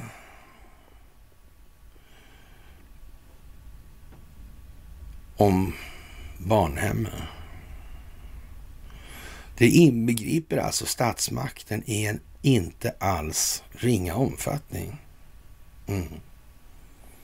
Jag skulle säga att den typen av pedofilverksamhet som befinner sig utanför de gränserna och hängnen, det är nog högst familjeintern till sin existens. I övrigt finns det inte så mycket. Den typen av konkurrens gör sig inte besvär på marknaden helt enkelt. Nej. De är ju lite konkurrensskygga i djupa staten. Har alltid varit det. Aldrig varit särskilt pigga på konkurrens. De pratar gärna om det, men nej. i verkligheten så är det inte så. Och de här helikoptrarna, det är ju en evig story alltså. Och ja, vad ska vi säga? enormt. Det kostar 200 000 spänn i timmen att flyga de här nu alltså. Det är en hel del alltså. Ja. Helikopter 14. Mm. Det är mycket som måste fixas på väldigt kort tid. Och det kanske är bättre att ta ut tiden lite till. För att se till att det går med mindre friktion alltså. Ja, det är helt otroligt. Det måste jag säga att jag tycker att det är faktiskt. Hela tiden är det så här. Och Ukraina kräver demilitariserad zon i Ryssland. Jaha. En buffertzon alltså, i rys på rysk mark. Ja, som sagt. Men visst, det är ju Sverige befinner oss. De fattar inte ens det där med den här artikeln med Göte eller människor i allmänhet. De, om det så står i Dagens Nyheter så är det jävlar med nästan för svårt ändå alltså. Ja. Och som sagt, eh, ja, när Ilja Batljan ställer in räntebetalningarna så letar regeringen köpare av samhällsfastigheter. Och, och det verkar inte ett skit planerat det här alltså Inte det minsta. Och jag vågar påstå att Wykman i frågan där, han har dresserats för just den här uppgiften i det här skedet då i år, ett antal år. Alltså det kan till och med ja, 2012, 13 säkert alltså. Ja, och Finansdepartementet har i dagarna ringt runt till stora investerare och försökt om intresset för att köpa just samhällsfastigheter, uppger källor för det. Och de är naturligtvis de här eh, ja, intre, ja, investerarna då, det är ju som det är i det här läget. Så då kan ju ingen klaga på det sen efteråt alltså. Nej, nej. Den redan allvarliga krisen vid Batlans fastighetsbolag SBB fördjupades ytterligare när kreditvärderingsinstitutet Fitch i fredags meddelade att det sänker bolagets kreditbetyg till så kallad skräpstatus. Ja, konstigt alltså. Och just samhällsfastigheter utgör alltså merparten av SBBs bestånd och krisbolaget är en av de största ägarna i segmentet i Sverige. Ja, och man säger att jag och statssekreteraren ringde och, och frågade allmänt om vi kunde vara köpare till ett eventuellt bestånd och, och, som, som kommer ut, uppger en företrädare för en svensk institutionell investerare som vill vara anonymt. Det är, ja, det är ju konstigt. Konstigt, ja. Och, och Wikman vill ju inte säga någonting såklart alltså. Eh. Det som kommer behövas ske här om någon har för lite kapital eller har tagit på sig för mycket risk är att man kan behöva öka kapitalet antingen genom att man har nyemissioner eller genom att man säljer en del av verksamheten, säger han och fortsätter. Vi har pratat med institutionella investerare och det kommer och det finns ett intresse för svenska fastigheter och skulle, och skulle det visa sig att det här inte kan lösa sig på marknaden finns det givetvis möjlighet att agera på annat sätt. Men där är vi inte nu, ännu kanske. Ja, och Vänsterpartiet har förslaget att regeringen ska eh, snabbutreda en statlig förköpsrätt som är applicerbar på SBs fastighetsbestånd för att undvika att samhällsfastigheter hamnar hos oseriösa eller säkerhetspolitiskt skadliga ägare. Niklas Wykman vill inte kommentera den här idén alltså. Nej. Och det är ju ett enskilt bolag, så det, men om marknaden inte kan hantera de problem som finns i den kommersiella fastighetssektorn finns både djup och bredd i den befintliga statliga verktygslådan, säger han. Ja... Och Sverige har ju flera gånger visat att regering och riksdag kan agera snabbt ihop om sådana behov skulle uppstå, tillägger han. Mm. Ja du, man ska inte... Ja. Fantastiskt helt enkelt. Mm. Om man har samhällsviktiga fastigheter förväntas man också ta sitt samhällsansvar, säger han. Ja, jag vet inte. Det är ju verkligen alltså. Mm. Men det är ganska tydligt i alla fall. Och naturligtvis det här med Fredrik Reinfeldt och fotbollsförbundet. Är det inte fantastiskt alltså? De bytte om under ett svart skynke, säger Reinfeldt. Fotbollsförbundets ordförande hade bjudit in till allmän frågestund i Solna två dagar efter skandalderbyt mellan Djurgården och AIK. Matchen avbröts efter att pyroteknik kastats ifrån AIK-klacken och därefter hamnade maskerade huliganer i slagsmål med polis och ordningsvakter. Reinfeldt inledde med att prata om svensk fotboll häromåret, att man övergav den så kallade villkorstrappan för ett istället individuellt straffa supportrar som stör ordningen. Vi anar att vi har brister i vår exkluderingsstrategi, säger han. Så här. här vill jag understryka att de problem som klubbarna har är att de, som arrange, att de har arrangörsansvaret på arenorna inte lämnar ut bildmaterialet. Det gör att det är svårare att använda exkluderingsstrategin. Det tycker jag att vi ska visa respekt för. Han fortsätter med, här har vi ett av våra problem. Eh, jag får också nämna ett annat problem som ni såg. Det var en mycket omfattande ordningsstörning. Det handlar om mycket stora delar av publiken.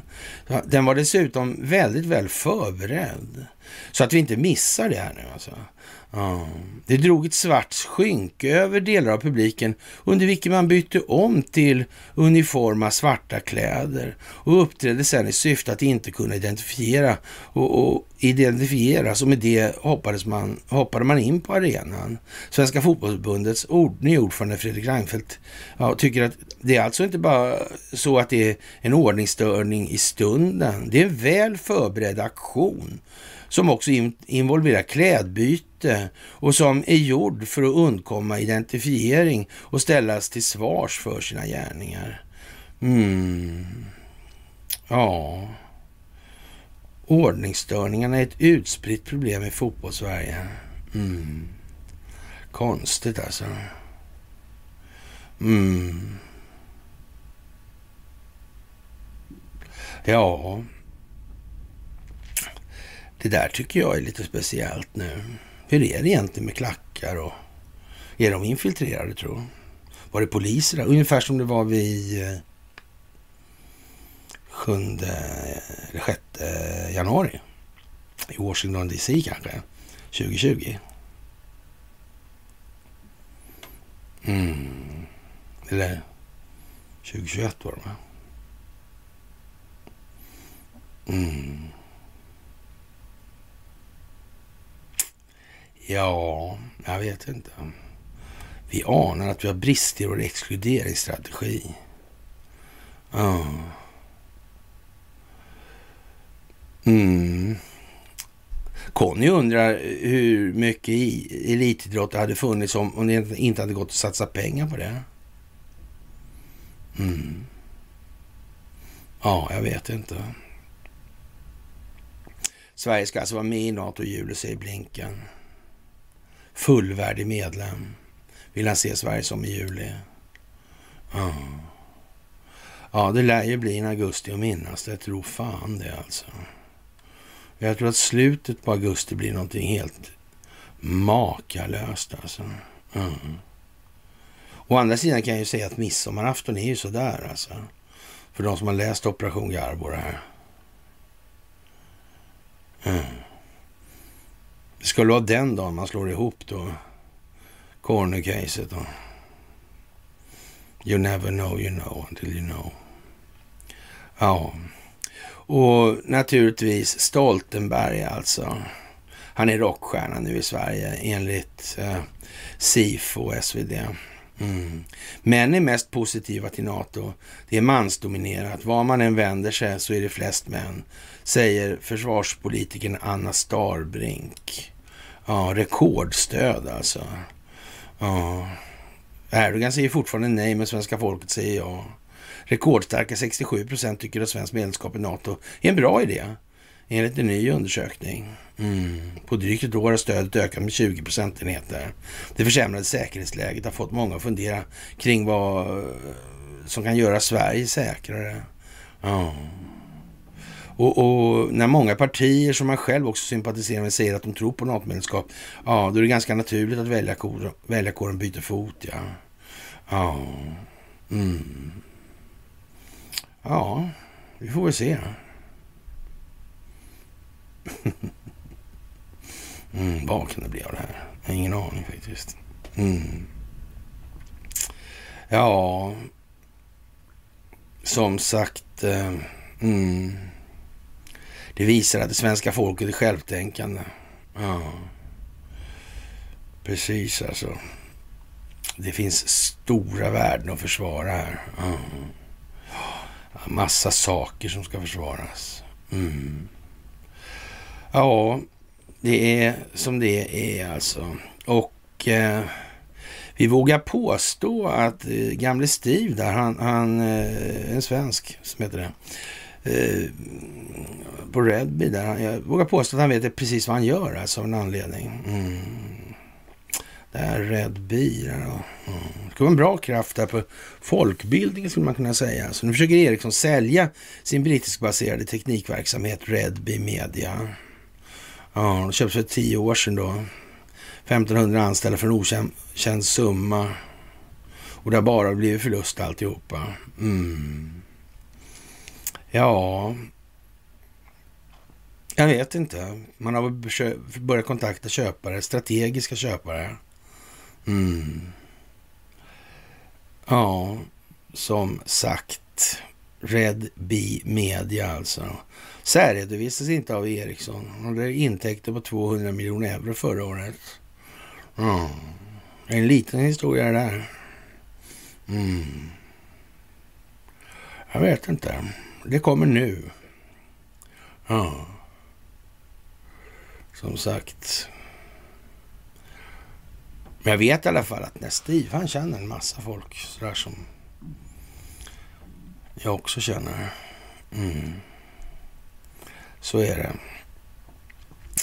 Och ja, så kommer vi då till det här med Felix Sommer. Webb-TV släpper upp en inringare som meddelar att den närmast helt okände Per Jakobsson står för den finansiella kokonsten bakom det här finansiella systemet. Då. Och att då inte ens jag, då, inte ens Karl Norberg, har nämnt det där namnet Per Jakobsson, men det tror jag nog jag har gjort ändå. Men strunt samma alltså. Men ja, så under radarn har den verksamheten varit Investortjänst alltså. Och riktigt så är det inte tycker jag då. Men det spelar ingen roll för det är inte poängen med det här. Utan för, från den här eh, då, Per Jakobsson så fick, är steget alltså till Wiksell och Stockholmsskolan, Keynes, Handelshögskolan, Maxwells.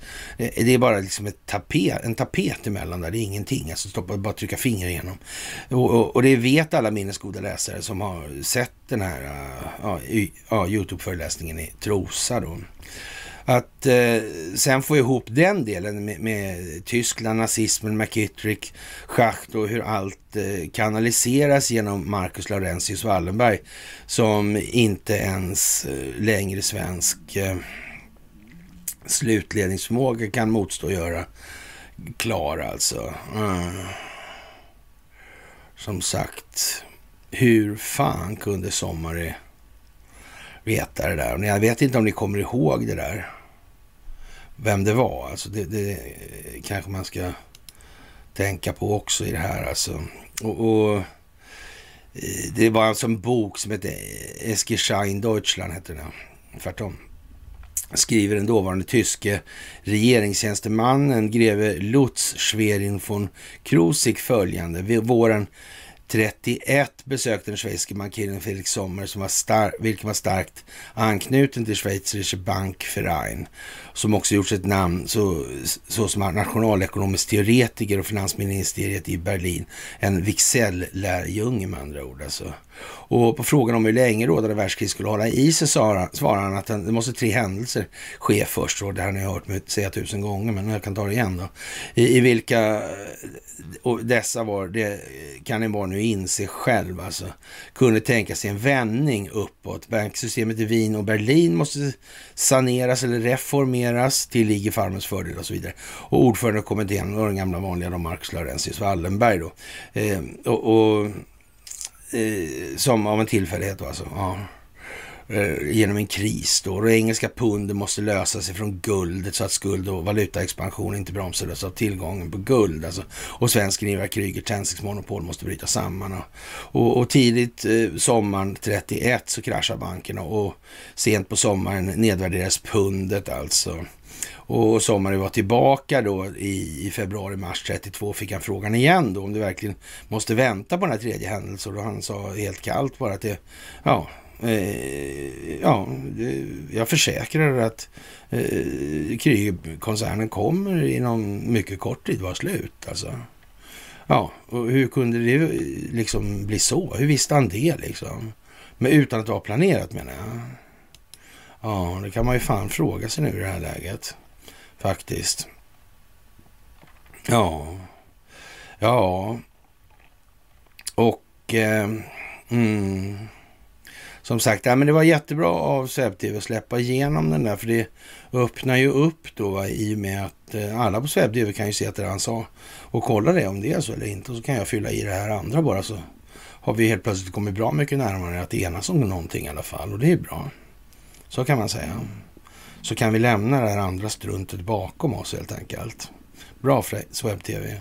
Och, och ja, så, ja, så där ja. Ja, men eh, visst så. Och eh, vad ska vi säga då? Den här Thomas McKittrick då, tidigare president för Bank om International Settlement, stod på ett äldreboende. I New Jersey 70 vid 81 års åldern.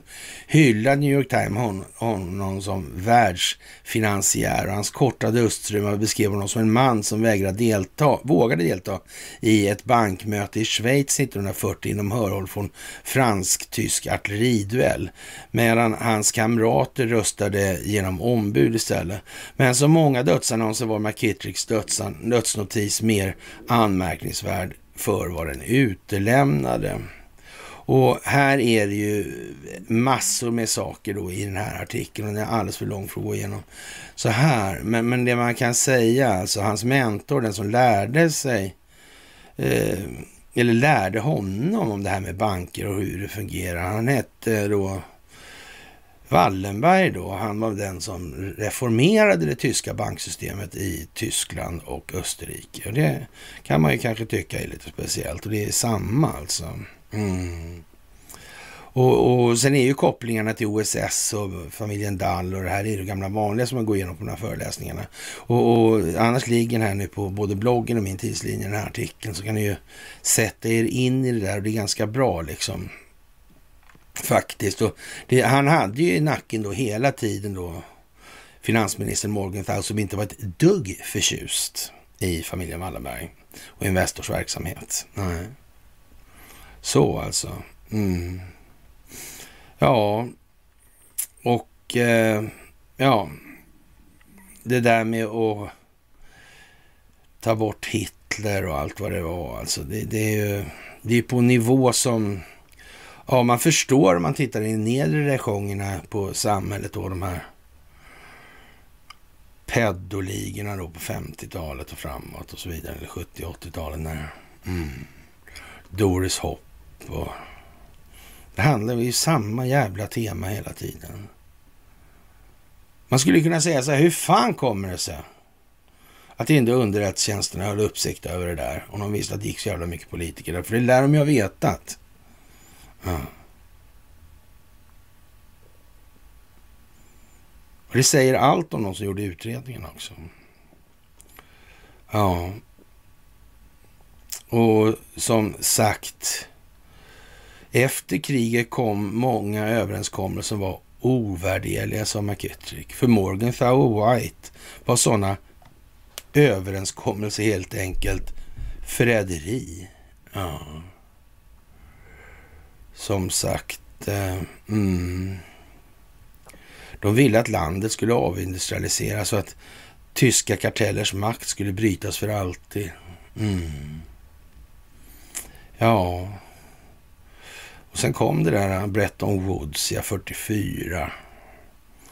Vad var det som pågick samtidigt, ja? Som Per Albin vart så stressad för.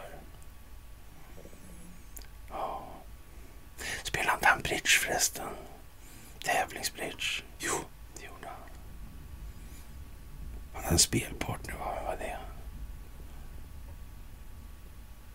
Var det... Jaha. Var det Marcus Laurentius Wallenberg? Varför har inte någon sagt något? Konstigt. Ja. Ja, ja, ja, ja, ja. Bröderna Dahlia. Mm. Ja. Ja, det är som det är nu helt enkelt. Det är inte så lite, det är rätt mycket skulle jag kunna säga. Och det är ju helt sinnessjukt egentligen. Mm det här. Hur det har varit alltså. Och vad vi ska fram igenom. Mm. Knut Wixell, det är ett namn som ni borde komma ihåg. Han satte i ribban för allt det här nu alltså. Mm.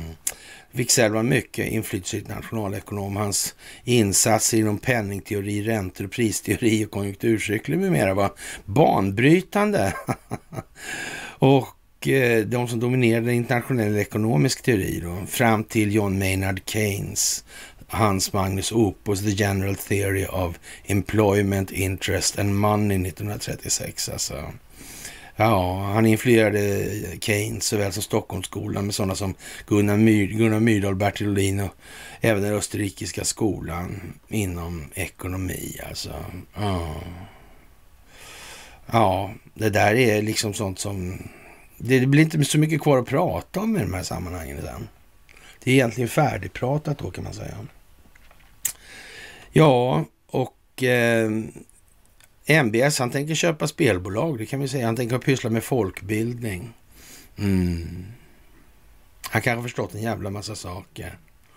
Ja. Som sagt, och coronaviruset kan, kan ha kommit från ett labb. Hur var det med gain of function? Svarta hål, Kinas syn på coronan. Så det är solens ytter, yttersta atmosfär faktiskt. Ja. Upptäckts av Bengt Edlén, 41. Mm. Svart hål, ja. Corona. Ja. Ja, kära ni, det är fantastiskt alltså. Och dansk krona, norsk krona och svensk krona är sådär alltså. Mm. Det är ingen hit på FX-marknaden. Det kan man inte påstå. Nej, det är lite speciellt faktiskt. Och med det tror jag vi, eh, ja, Joe Biden har förresten underlivsporslin har sagt till kan godkänt Sverige. Ja.